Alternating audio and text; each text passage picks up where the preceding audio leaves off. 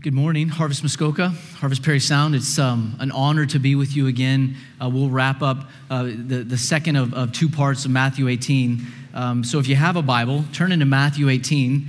Last week we covered really pretty much verses 1 through 20. Uh, and, and I'll, I'll, give a bit of context back from there just in case you missed it, but it is online. You can catch that. But we're going to pick up with where Jesus takes us in verse 21. If you don't have a Bible, raise your hand.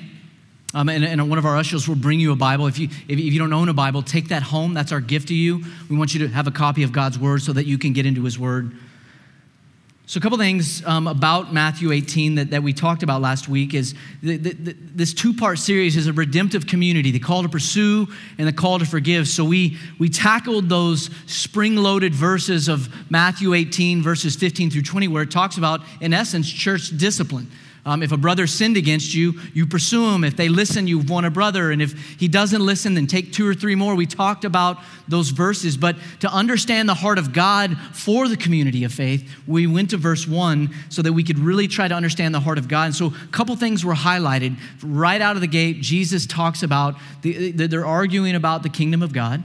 And Jesus says, uh, The kingdom of God is like a child. He draws a, a, child into the midst of them, and he begins to speak to his disciples that, that to, to be a Christ follower, you have to be childlike. And what would it, what it mean to be childlike? If this was a room full of children, it would be pretty childish. There'd be a lot of ridiculousness going on, a lot of stuff that kids do. So it's not something that we express as much as it is a posture of the heart. To be childlike is to be humble.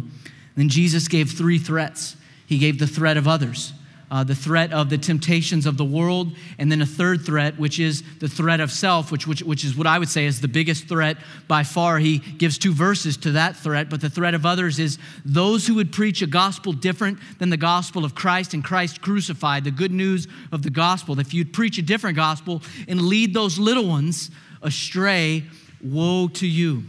And it talks about a great millstone being fastened on the necks of those who would preach a false gospel. The second threat was a, the threat of the temptations of the world, which the world is full of temptation, and our, our hearts are prone to wander because sin entered the world in Genesis 3, and everything in me wants to sin. Everything about me has been fractured and wants to pursue the flesh and feed the grad and gratify the nature of the flesh.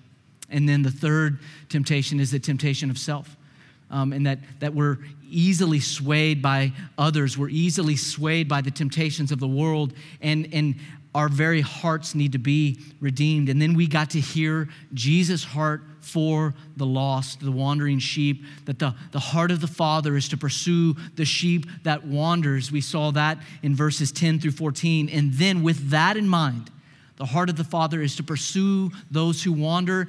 If you're a Christ follower, everyone in this room has wandered at one point or another. And by the goodness and the grace of God, He has come after the wandering sheep. And with that compassion, with that childlike, humble pursuit, we pursue our brother or sister who's in sin whether that's a sin directly against me or a sin in general, it doesn't matter that the heart of the Father pursues the wayward. We too, as the covenant community, the community of faith, pursue those. That gets us to where we need to be in verse 21. So if you are there, turn with me. It says, verse 21 Then Peter came up and said to him, Lord, how often will my brother sin against me and I forgive him? So I, I got to give, let's stop real quick. I'm going to give Peter some credit. Peter kind of like you, will hear him kind of get knocked a bit in sermons, rightfully so, because he just says and does a lot of dumb stuff throughout Scripture. But he's also the one who's bold enough to ask the question that everybody's thinking. But for here, I want to give Peter credit because here's what he's done. He sees the need to forgive based off everything that Jesus has said up to this point. So kudos to that guy. Like he gets it. And in fact, he's going to go beyond what even the rabbinic, the rabbi culture would say that you have to forgive. So he says, he came up, he said, Lord, how often will my brother sin against me and I forgive him? As many as seven times? So not only does Peter see the need to forgive, he sees the need to forgive multiple times. Peter's two for two at this point. Like he's doing well with his question, but at the same time, he sees a limit. He sees a governor to the need to forgive up to so many points. The rabbinic view, the rabbi culture of that day would have said you only have to forgive, uh, forgive three times. After the third time, you cut them off. You, you no longer have to forgive that person. Peter takes the three and doubles it and adds one. Like, I'm sure Peter feels pretty good about himself. He's like, Where's Christ going to go with this? I'm going to double it and add one seven times. And Jesus says, verse 22, I do not say to you seven times, but 77 times. So, what Jesus does here is beautiful. Jesus draws in Luke chapter 17, verses 3 through 4, something else that he says um, in, in another gospel. And then he's also going to draw in Genesis 4. Uh, Genesis 4 is last week I quickly referenced Cain and Abel. And Cain kills Abel, his brother, um, and then God pursues Cain. Again, God already knows that Cain has killed his brother but God pursues Cain and asks Cain, Where's your brother? And you know the, you know the phrase because we use this. am I my brother's keeper? Yes, you are. In fact, you killed him because the, the ground screams out because of his blood. And then it shows in Genesis 4 the consequences of Cain's sin. He is banished from the land which where God had him. And Cain's response is this. He says, I shall be a fugitive and wanderer on the earth and whoever finds me will kill me. So if you read Genesis 4, it kind of seems like Cain's complaining. He's not complaining. He's utterly broken and in full agreement with what God is doing and doling out on him. Then the Lord said to him, Not so. If anyone kills Cain, vengeance shall be taken on him sevenfold. Later in chapter 4, Lamech, who's a relative, a descendant of Cain, he says this Lamech said, Lamech said this I have killed a man for wounding me a young man for striking me. So, the context of what's going on in Genesis 4 is Lamech, he is in self defense fighting with someone who he ends up kill, killing who's trying to take his life. And this is his response I've killed a man for wounding me, a young man for striking me. If Cain's revenge is sevenfold, then Lamech's is 70 is, is 77 fold. So Jesus draws this from Genesis and brings it into his response to Peter, who says, Seven times? But then he also draws from Luke 17, 3 through 4, who says this Pay attention to yourselves. If your brother sins, rebuke him. Sound familiar from last week? If your brother sins, rebuke him. And if he repents, forgive him. And if he sins against you seven times in the day and turns to you seven times saying, I repent, you must forgive him. So Jesus draws in two things so that we can understand what he's about to say and what he's trying to say in light of forgiving and the process of forgiving. Vengeance is the Lord. That's Genesis 4. That there's this insatiable, don't leave me alone up here. There's this insatiable desire in us for justice when we feel wronged. Cain himself says, For what I've done, the first one to kill me, the first one I see, kill me. And God says, No, vengeance is mine. Vengeance is mine. The second thing that Jesus draws in is that forgiveness is a constant, it's a heart posture. So think of what it means to be childlike from last week. Childlikeness isn't acting like a kid because let's be honest, that's immature and sometimes ridiculous. I've got four of them. It's a posture of the heart as well. It's a heart that's humble, that's utterly Christ dependent, that looks for help outside itself, met perfectly in Christ. And to, to be a follower of Christ in the kingdom of heaven is to be childlike, which means need for salvation outside of self, perfectly found in Christ. So forgiveness is entrusting justice to the Lord and posturing our heart in a place of constant forgiveness. So Jesus, he could shut this whole teaching down right now what he's given us with these two verses and the context of verses 1 all the way through 20 is enough for us to just like, okay, this is what he says. But Jesus goes on and he gives us a parable. He gives us a very helpful parable to see what it means to walk in forgiveness, what it means to not walk in forgiveness, and what that means in light of our hearts before a holy God. Pick it up in verse 23.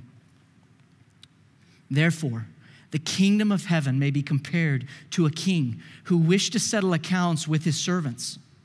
When he began to settle, one was brought to him who owed him 10,000 talents. And since he could not pay, his master ordered him to be sold with his wife and children and all that he had, and payment to be made. So the servant fell on his knees, imploring him, Have patience with me, and I will pay you everything. And out of pity for him, the master of the servant released him and forgave him his debts. So here's what's going on. This, this master, he's a king, he's a, he's a lord, he's, he's a wealthy dude. He goes to his accountants and he says, Hey, I want to settle my accounts. So the accountants, so to speak, they go and they begin to look into any accounts that need to be settled with the king. In other words, um, they're going to they're gonna, they're gonna reconcile. They're going to reconcile financially. One of them owed the master 10,000 talents. This is no small amount. Um, a, um, a, talent would have been the heaviest use, like when, when, they would weigh talents, a talents would have been the heaviest metric, so to speak. It would be been, been the heaviest differ, differentiation in, in, measuring to, to gain an understanding of how much something costs or how much something is worth. This would have been millions of dollars. He owes 10,000 talents, millions of dollars, and depending on the type of metal, so if it's copper, silver, or gold, it could be maybe billions of dollars.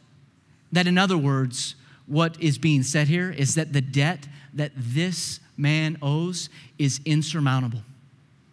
It's insurmountable. How he got into, into this debt, it, we don't know. It's, in fact, that's not even the point. It's, it's an absurd amount of debt that in no way could he have gotten out from underneath.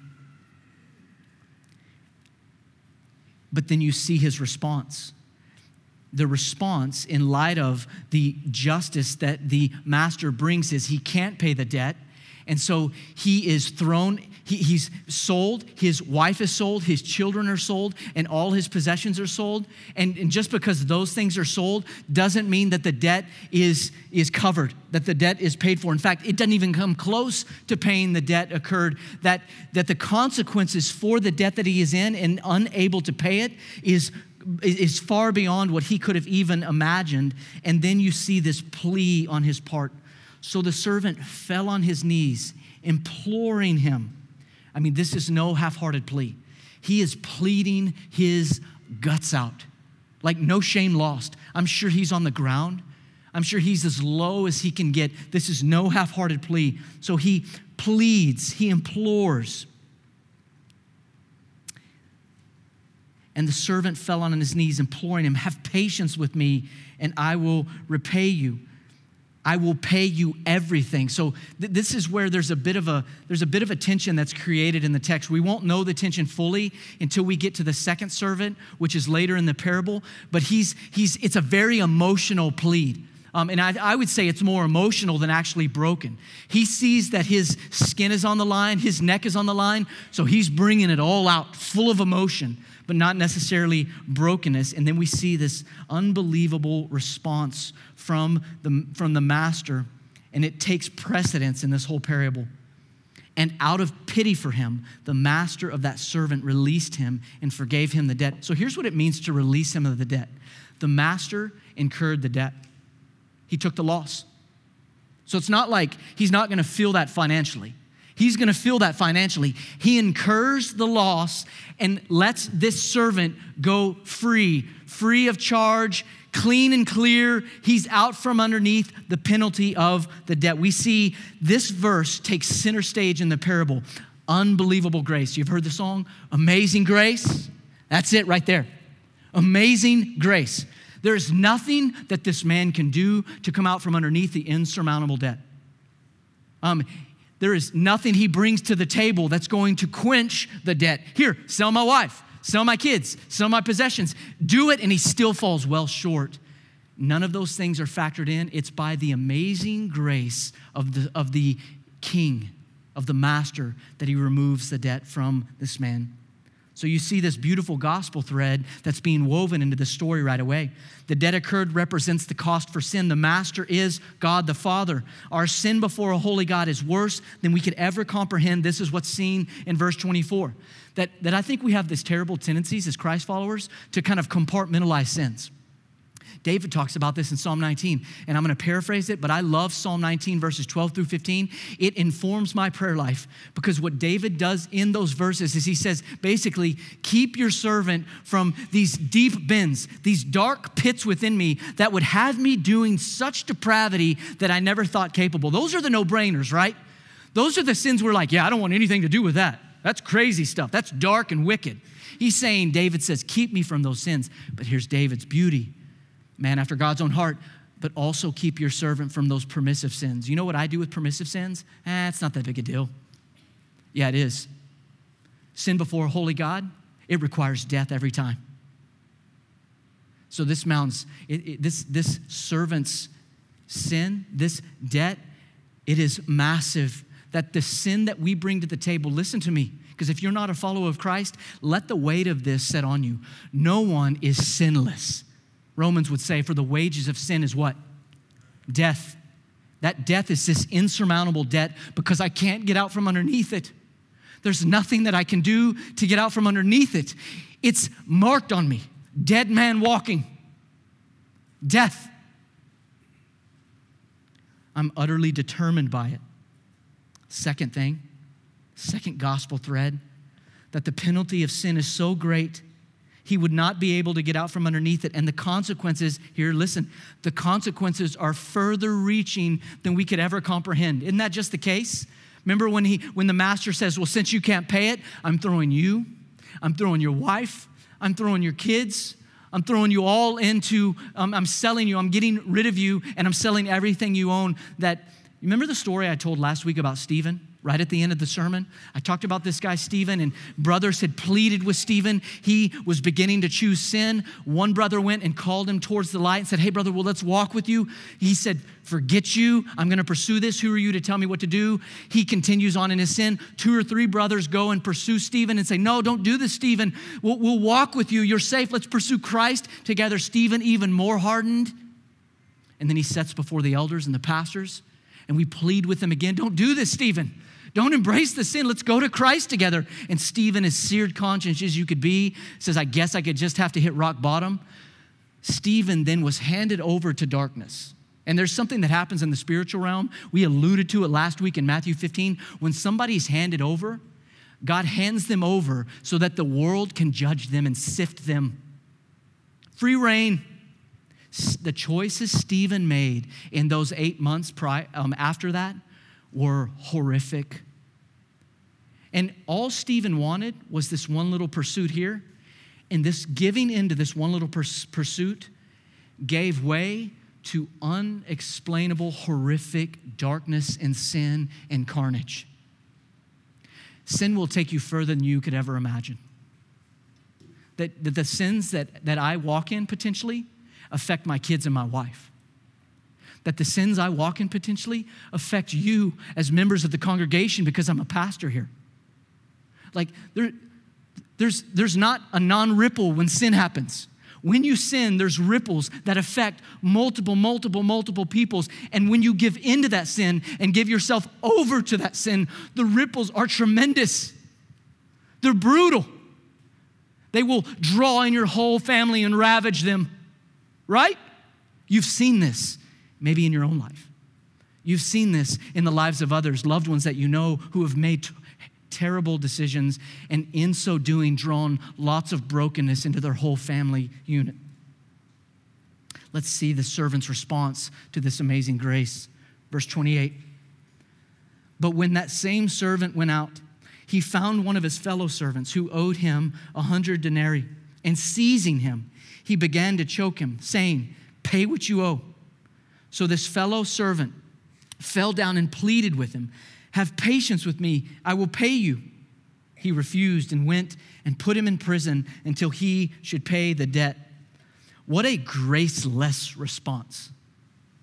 What a horrific response from someone who was just forgiven an impossible debt that could not be covered by his own. And he responds this way. And here's what's scary about this it's nearly as if the way Jesus is telling this parable, that the moment he was forgiven the debt, it's like he already premeditatedly had in mind to seek out this fellow servant. And we're, we're not talking about somebody who's above. This is a fellow servant. Like he's not his boss, like he's not his manager, he didn't report to him on the org chart. They are fellow servants. He premeditatively seeks out this guy who owes him 100 days' wages. Now, I don't know about you, but that's a lot of money to me. And it doesn't matter how much money you make or how little you make, that's a lot of money in whatever context you're a part of. So if you're a millionaire, 100 days' wages is a lot of money. If you're impoverished, 100 days' wages is a lot of money in that circle. It's not insubstantial. But listen, it's doable. If we can negotiate this, we can get this chipped away maybe over the eight, eight or nine months. Like there is room for grace and compassion in this debt. He skips right past it. And it's nearly as if he draws this fellow servant into the penalty that he deserved. And in, this, this second servant's response is much different than, than his response. The first servant's response was, I'll repay everything. No, you're not, liar. You couldn't repay everything. That's an emotional plea that has nothing behind it. You're writing a check you can't cash. This second servant, his response is much different. Have patience with me. I'll pay you. Like when you compare their two responses, the second servant's nearly saying, it's as if he's saying, like, man, I got, I got some cash on me. Take what I got. Just be patient. Let, let me figure this out with you. Like it's much more level headed. It's a broken response. It understands the, the, the, debt. It's not trying to skirt out from underneath it, but it's, it's, it's willing to do whatever it can do right in that place. And he skips right past it. He skips right past it and his graceless response is seen. He seeks the fellow servant out. It's not an insignificant debt, but there's no redemption and no compassion in the penalty. He throws him into jail. And this isn't like house arrest, guys, where he could go and work while he's under house arrest or something with his little ankle thing on. They didn't have those back then. It's not house arrest. He, him being in prison means he can't further pay off the debt. Like it's like he seals his fate over a hundred days' wages. It's what he deserved. That's what he deserved from the master. And he throws this second servant for far less a penalty into a horrific situation that he wouldn't have been out, able to get out from underneath. He goes out of his way to deliver justice. He went off, he aggressively throws him in prison. And it's, it's, it's if as it his punishment that was meant for him is played out on the second servant. His will is set against compassion, mercy, and grace. Listen, the flow of this, the way that he seeks him out, that's the first thing. He then goes and seizes him and chokes him. That's the second thing. And then he skips right over his plea and throws him right into jail. This is a premeditated, sadistic response from the one who was just forgiven an insurmountable debt. It's scary. The punishment does not fit the crime. Verse 30, 31 When his fellow servants saw what had taken place, they were greatly distressed, and they went and reported to their master all that had taken place. So it's, it's unknown, based off how Jesus is telling this parable, if these fellow servants knew that the first servant had been forgiven his debt. There's no way to know that, but that's not the point. Either way, whether they knew he'd been, been forgiven much or not, what he's doing to inflict this judgment on the second servant for the 100 days' wage debt is so deplorable that these fellow servants go and tell the master. And then you see verse 32. Then his master summoned him and said to him, You wicked servant. I forgave you all the debt you, you pleaded with me. And should not you have had mercy on your fellow servant as I had mercy on you? That's not a question, it's more a statement. Like I do this, I do this with my kids sometimes. Like I'm disciplining them, disciplining them on something, and I'll use a question to make a statement because I'm not wanting an answer back. Jesus is famous for this. He throws this statement out in the form of a question and in anger, his master delivered him to the jailers. So I want to stop right there on jailers. That word jailers literally means torturers. So again, this is a significant consequence for this man's graceless response to the second servant. And when you take when you take what he says earlier there, when he says you wicked servant and jailers, the picture there is very similar to verse 6 in chapter 18 where it talks about the millstone around the neck, woe to those who would preach a different gospel. It's the same type of damnation. He's drawing in those who would posture their heart in unforgiveness. In other words, forgiveness as a lifestyle. If, if, if your life is defined by a long list of resentments, listen up, please. If, if you've struggled with unforgiveness, but the Lord's drawn you into a place of forgiveness and you've gone back and forth on those different places, this is not talking about that. This is talking about the heart postured in unforgiveness that the same who would preach a false gospel and lead the little ones away from Jesus, this is the same. You've been given grace and you wouldn't extend it. If that's the posture of your heart and life, there's danger. And he, he speaks on that here next. And in anger, his master delivered him to the jailers until he should pay all his debt. We've already established it's an insurmountable amount to pay. He's not getting out from underneath it. This is his damnation. He's imprisoned so also my heavenly Father will do to every one of you if you do not forgive your brother from your heart. So I'm going to use an example to kind of explain what Jesus is doing in this parable. Um, so, so think of a courtroom. If you've ever been in a courtroom, like just try to try to have a memory of that courtroom. I don't like courtrooms. I don't care if it's a speeding ticket or jury duty. I've sat with many a counselees over the years in court to support them as they have to face the courts for decisions they've made in the community. I've never been in a scenario where I liked sitting in court because the weight of the law is heavy. Several years ago, it's probably seven or eight years ago, a good friend of mine, um, he's dear friends with me to this day, he made some terrible decisions. He wasn't a believer when he did this. His decisions cost him his marriage. And um, while him and his ex wife were separated, he came to faith. It was a radical conversion in jail. And then, and then it wasn't just a flash in the pan emotional thing, like the Lord saved this guy. Um, but he eventually had to go to court to set before a judge and through a trial to deal with the sins that he had committed that resulted in his, um, in his um, jail time. And so we were sitting in there. We'd been in court for three days. Um, him and his wife had reconciled and remarried at this point. Really amazing story, but that's not the point of the story. He's sitting there before the judge. They've already reconciled, really cool story. But then the judge comes back with the verdict, and guess what? Hits the gavel, guilty. It's like all the air got sucked out of the room. So here's the picture that Christ is setting up. Put yourself in that courtroom. You're before that judge. There's no trial. You're guilty. I'm guilty. There's a jury over there. They're looking at you, kind of seething, skeething towards you. There's a prosecution that are just hurling insults and hurling radical things about your character and your sin nature, and you're before a holy judge, a righteous judge. His name is God. Jesus comes into the courtroom. He pardons us from the courtroom. He absorbs the debt for us, and we're pardoned. Unforgiveness is dragging someone into the courtroom, seeking justice towards them, the very courtroom that you were pardoned from. That's the point Jesus is making. You were in the courtroom, you were pardoned. Why would you go back in?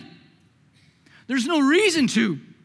You don't want to go back into that courtroom because we do not have the capacity for righteous justice like God does.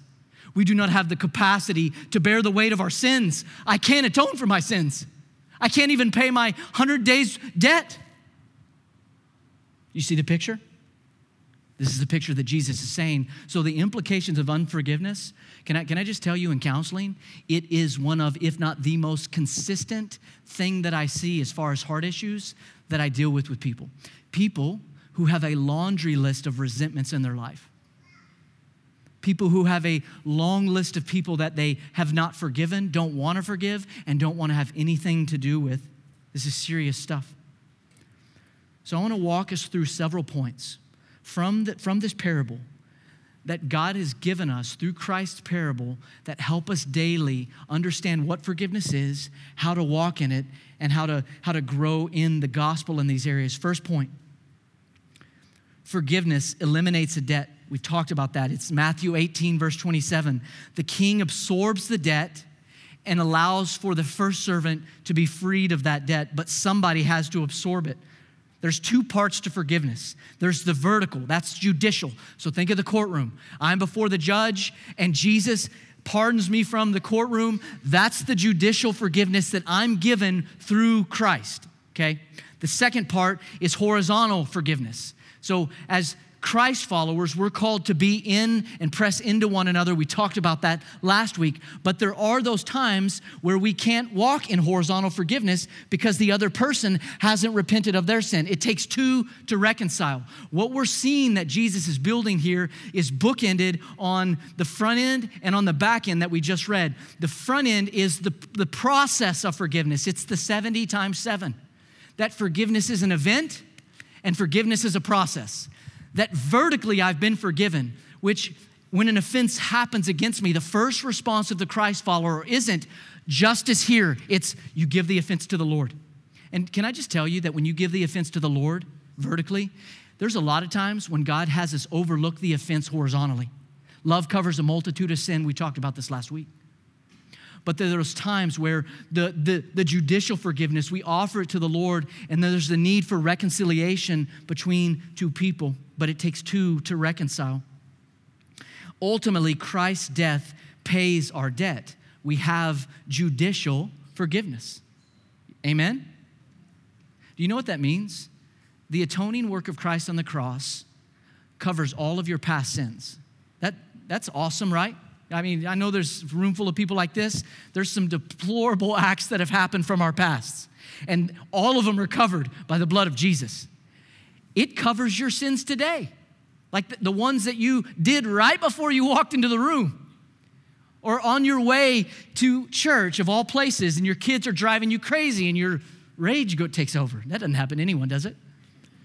And then all of your future sins that you haven't even committed, the atoning work of Christ covers them all. Isn't that amazing?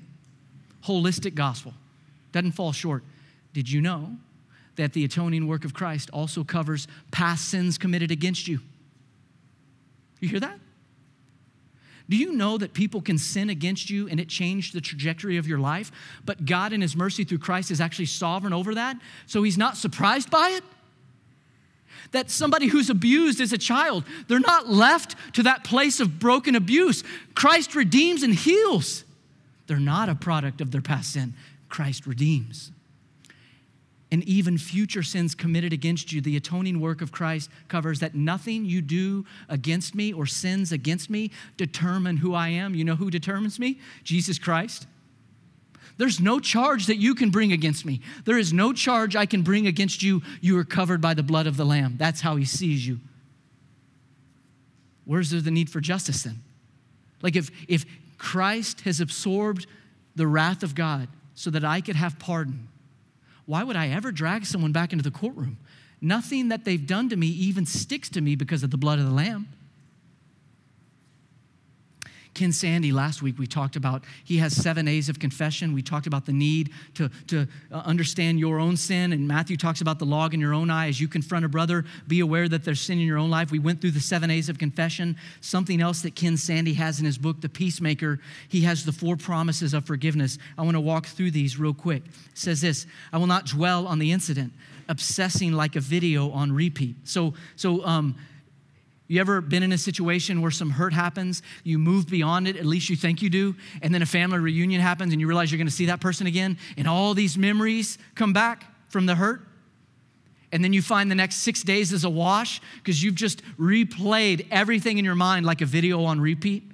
Biblical forgiveness promises not to dwell and obsess. Number two, I will not bring up the offense and use it against you. The only purpose for those trying to walk in biblical forgiveness of bringing up an offense is for the purposes of redemptive reconciliation. So if me and a brother have a fallout and God's dealing with our hearts vertically and we come together horizontally to work through the turmoil and we draw up those events from the past, the only purpose is to have peace and, and forgiveness between the two. But, but biblical forgiveness means I will never bring up the offense against you again and use it against you. Third, I will not talk to others about this incident. This is a problem, guys. Because what happens, passive Christianity, instead of going to a brother or sister that's in sin and pursuing them, talking it out through the grace of Christ and coming to a place of peace and healing and restoration together, instead of having the bold conversation, we fearfully check out and talk behind people's backs. It's called gossip. So we malign, and, and you know what we do. I, I mean, I've done this.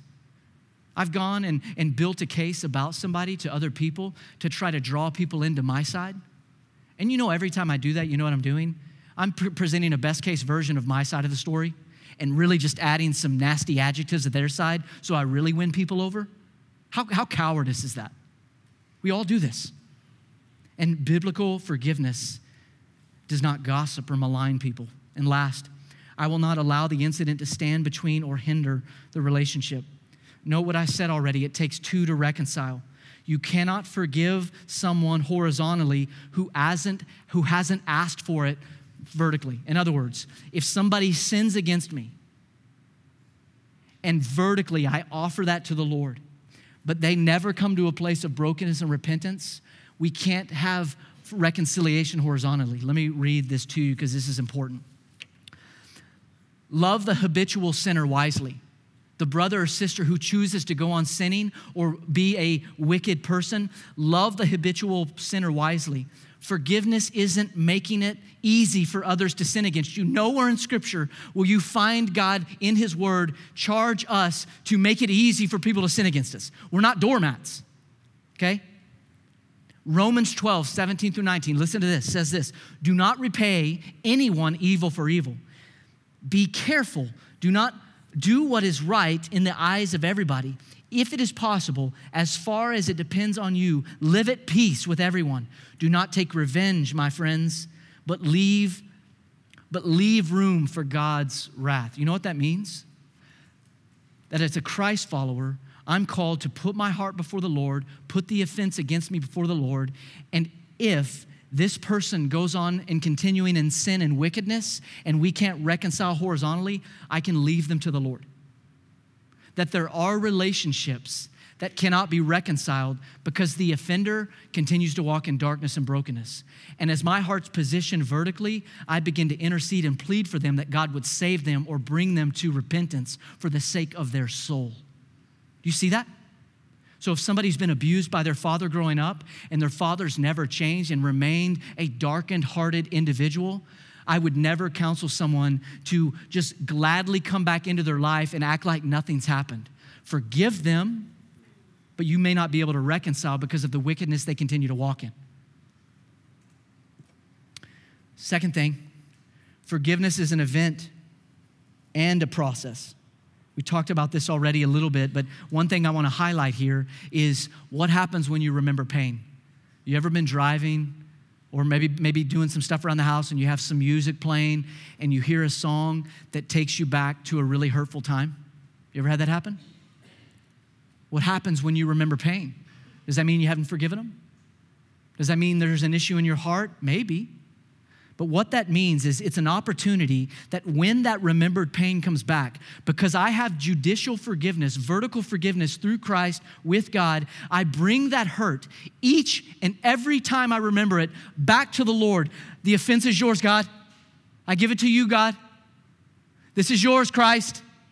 And over time, the gospel washes over each and every time we give that back to the Lord. And the hurt from that pain remembered is less and less and less and less. Sometimes this just takes time, brothers and sisters. Here's what Jesus is giving us permission to do to choose to forgive each and every time, but over time, as we continue to choose to forgive, He heals our heart of the hurt. Isn't that a hope? Have you ever been hurt? Has the hurt ever been so deep in your heart that you didn't think you'd be able to go on? And yet, as you continue to give it to Christ over and over vertically, I give it to you, Lord. I give that hurt to you, Lord. Over time, He heals and does a restoring work. That even the sins against me don't determine how God sees me. He actually uses it to make me stronger in Christ. Amen. Say no to bitterness. Victims become victimizers when failing to forgive. We see that in Matthew 28 when the first servant throws the other servant in jail stay out of the courtroom. I'm pleading with you on this This game of the courtroom that we do when we drag somebody into this proverbial courtroom, we were victimized by them, then we become victimizers when we drag them in. It's not okay to sin against somebody just because they sinned against you. Don't take them into the courtroom. Say no to bitterness. And then the opportunity to grow in the depths, the riches, and the knowledge of Christ is immense. If the hurt is so significant that you remember it every day for the first three months, but every time you remember that pain, you offer it to Christ over and over, how much deeper in love are you going to be with Jesus at the end of that three months? You see that? Like, here's the thing there's this misnomer that we mature beyond the gospel. You don't. You don't mature beyond the gospel. Like, we mature in the gospel. And so that when a hurt comes my way, if I choose to stew on it, if I choose to stay in that courtroom, I don't grow in Christ, I grow in me. That's pride. Choose not to dwell in the bitterness, choose to give the offense to the Lord vertically, and grow in the riches and the knowledge and the mercy of Christ through the gospel. Another thing, this is important right here. Forgiveness isn't forgetting. You ever heard the pithy, the pithy little one-liner, forgive and forget? Oh, how trite that is. Because we have a God who's omniscient and omnipresent, meaning he's everywhere. He's in the future, He's in the past, He's right now, He knows everything. That sin you did last night, you think nobody saw, He saw it. He is everywhere. And yet, God, in His mercy, chooses to throw our sin as far as the east is from the west. Does that mean He forgets our sin? Nope. He chooses not to hold our sin against us. What that means is that God, He through Christ rids us of the debt that was set on us. We are given pardon and grace, and He chooses not to see us through those lenses of our debt and our sin. We're forgiven. He doesn't hold us against hold it against us. You know, and, I, and I've had glimpses of this in my life when, when the Lord's worked forgiveness in my heart towards somebody who sinned against me, and I've been able to approach them purely and freely and not hold it against them that they hurt me all those years ago or whenever or whatever they did. But I'm going to be honest, it's hard for me to forget. Thankfully, the scripture don't call us to forget. That forgiveness, as we continue to offer our hearts up vertically, when, when the offense is remembered and we give that to the Lord, the gospel washes over us once again. It's the same way when that pain comes and we begin to question, because this is what I get from people that I've pastored. They're like, Well, I remembered it. Does that mean I haven't forgiven them? No, no, no, no. No, no, no. Like when you remember the pain, where do you go with it? Because if in that remembered pain you take them to court and that's the pattern of your life, I would say you haven't forgiven them. But if you continue to offer them up to the Lord, but the pain's still there, that's okay. Keep offering it to the Lord. When we stand in the center of our own universe with nothing more important to us than ourselves, we find nothing more offensive than sins against us. That in a place of pride, which is not childlike humility, humility, in a place of pride, the greatest offense is sins against us. So let, let me use an example to illustrate how the Lord continues to teach me about this. I've got four kiddos, two boys, two girls. They're all under the age of 10. My wife's awesome. She crushes it. As a father, I am charged by God to minister to them, to discipline them, to shepherd their hearts. And when I understand their sin before a holy God, can I just tell you it challenges my discipline? Can I tell you how little I actually discipline out of this heart? Usually, what happens is things are going crazy at the house, and I'm just trying to settle everybody down. You throw out the one warning, it's like it amps it up even more. How does that happen? I just go through the warning out and you threw it up uh, another decibel and you press in a bit more. And at some point, in a horizontal understanding in my own flesh, I see their sin as an offense on daddy rather than how God sees that as their little souls need reconciling with Jesus, that's a sin against God first and foremost. If I discipline as if it's a personal sin, I'm disciplining with the wrong understanding. And so the call is to understand that we've been pardoned vertically, which frees us up to see people horizontally, even if they sin against us, as the greater sin that they're in is with the Lord. We can leave them to the Lord. We pray for them, we plead with them, we continue to offer the hurt to the Lord, but we can leave them with the Lord. That forgiveness requires humility to become childlike. Forgiveness requires sacrifice. This one's a hard one. It requires sacrifice on our part, and it requires sacrifice on God's part. Let me tell you what I mean. The sacrifice on my part is to relinquish justice and vengeance. Some of my favorite counseling stories and stories in, in ministry are when God's working in the heart of a person who has been unbelievably affected by the sins of somebody else. And through that healing and through that softening of their heart, they're able to have begin to have compassion for the very person that did evil against them. Those are some of my favorite victories when I see the Lord do that that this desire for justice, it's very real and it's very intoxicating. If you've ever told somebody off with your, like verbally, just assaulted them after they've done something to you, feels pretty good, doesn't it? You ever done that?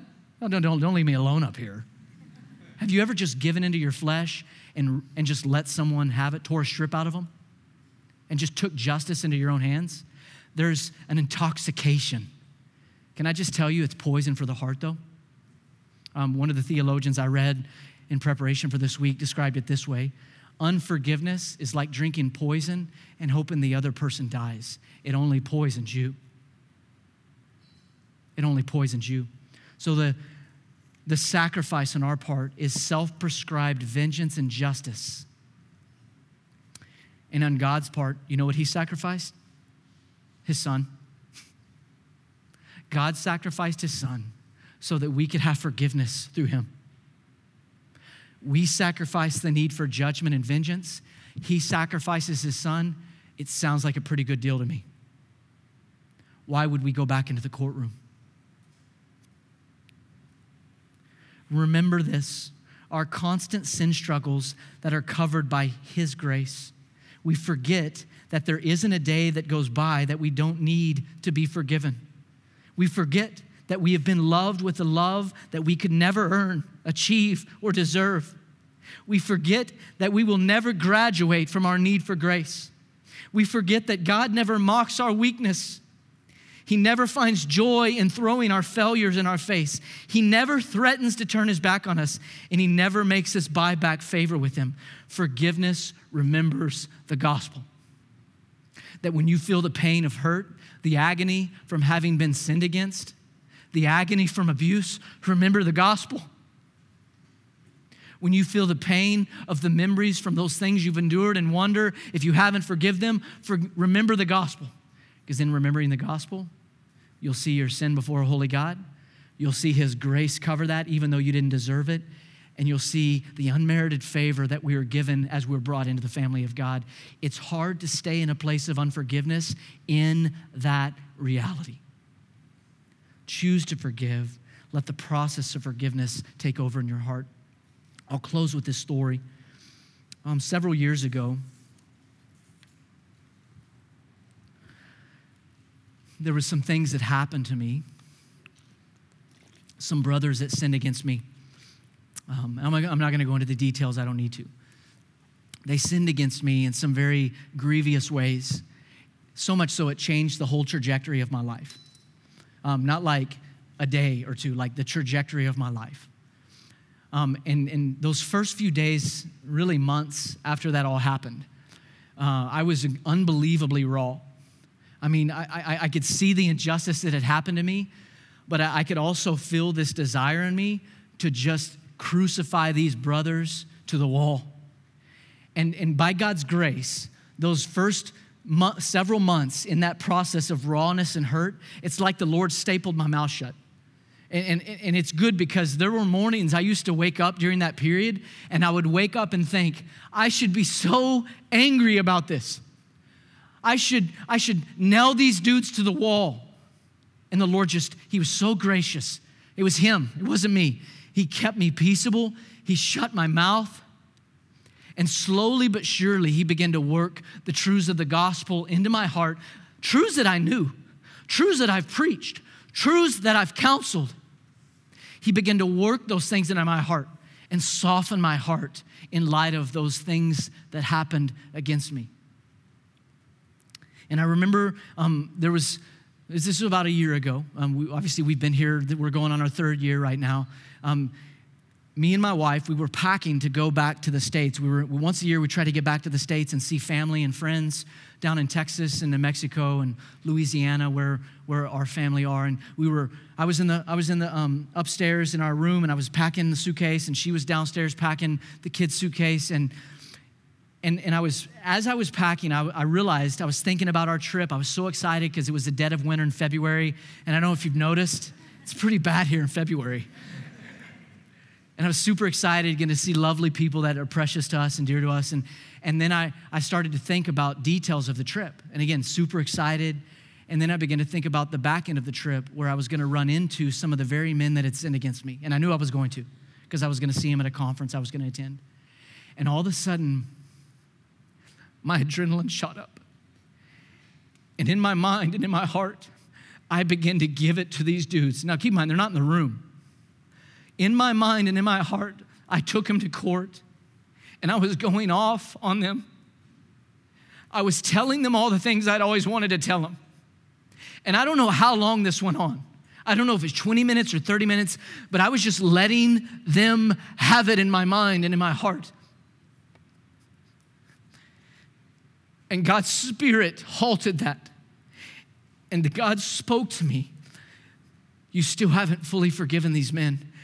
And I hit my knees in my closet and I said, Lord, I give it to you. Can I tell you how many times I did that in two and a half years? I lost count. lost count. I had to give them to the Lord over and over again. Lord, do a work in my heart because this hurts still. This changed my life forever. How can I let them go? And the Lord said, Give them back. Give them to me. Give them to me, give them to me. And over the years, over the years, by God's grace, my heart's at peace. So much so that He kept me in a place of vertical forgiveness. That when those men came to a place where they realized their sins against me and sought me out to ask for my forgiveness, I was able to receive them. Do you see that? that as my heart's been forgiven by the Lord, it's able to be peaceable with those who've sinned against me? What would have happened if I'd have remained in a place of bitterness? What would have happened if they had approached me? I would have unloaded both barrels. That's what. I would have spoken my mind to them. I would have spoken wrath.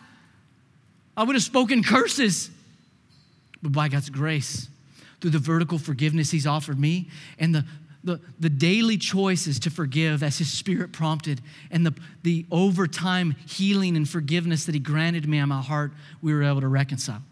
Now, I'm not going to say the relationship's easy, but we're at peace. So last week, when I closed, I gave you some things to think about. I'm going to do that again this week. I want us to, I want us to really wrestle with some things. So everybody bow your head and close your eyes. I'm going to, I'm going to give you some things to consider. And I really, I really want us to slowly walk through this. Just right now in your own heart, ask the Lord to speak specifically. So, Lord, speak specifically. Where might you be like the first servant? Unappreciative of the great grace afforded to you. Where have you made the gospel something that you pick and choose when you'll live by? Where have you cheapened God's grace? Where have you made the gospel a, a, simple remedy that your heart's not fully submitted to? Think of those things in your life. Think of those relationships. Think of those hurts.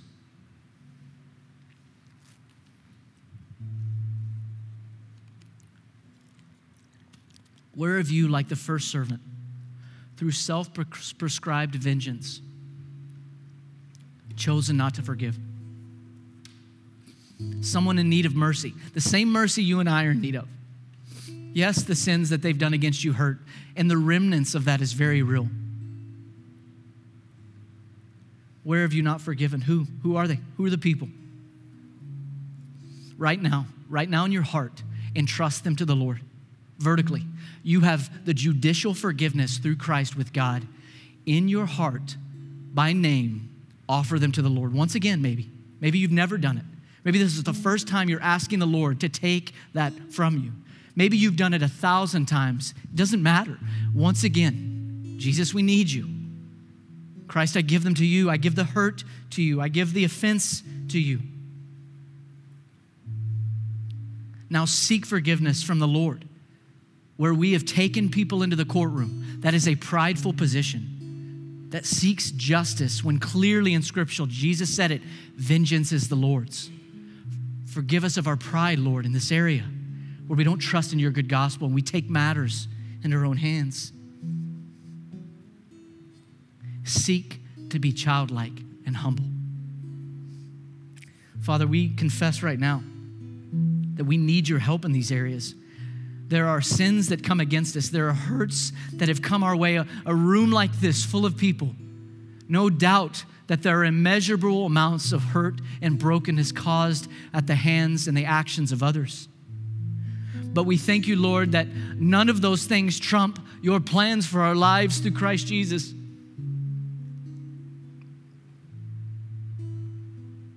We will never forgive a debt greater than the debt we've been, been forgiven by you, O oh God. There is no debt that we could forgive against us that is greater than what you've done for us. Father, your grace is greater, greater than any difficulty we will ever face, greater than any hurt that we will ever face. Through Christ, we can become powerful ministers of grace. So, Lord, as Second Corinthians 5 talks about, just ministers of reconciliation, Lord, reconcile our hearts to you. If there's re- relationships in this room that need to be reconciled, as you humble hearts, let it be, God. We want to be used by you in a dark world as agents of grace, ministers of reconciliation, because of the great reconciling work you've done in our hearts with you, God. So, Lord, help us here. We ask these things in Christ's name. Amen.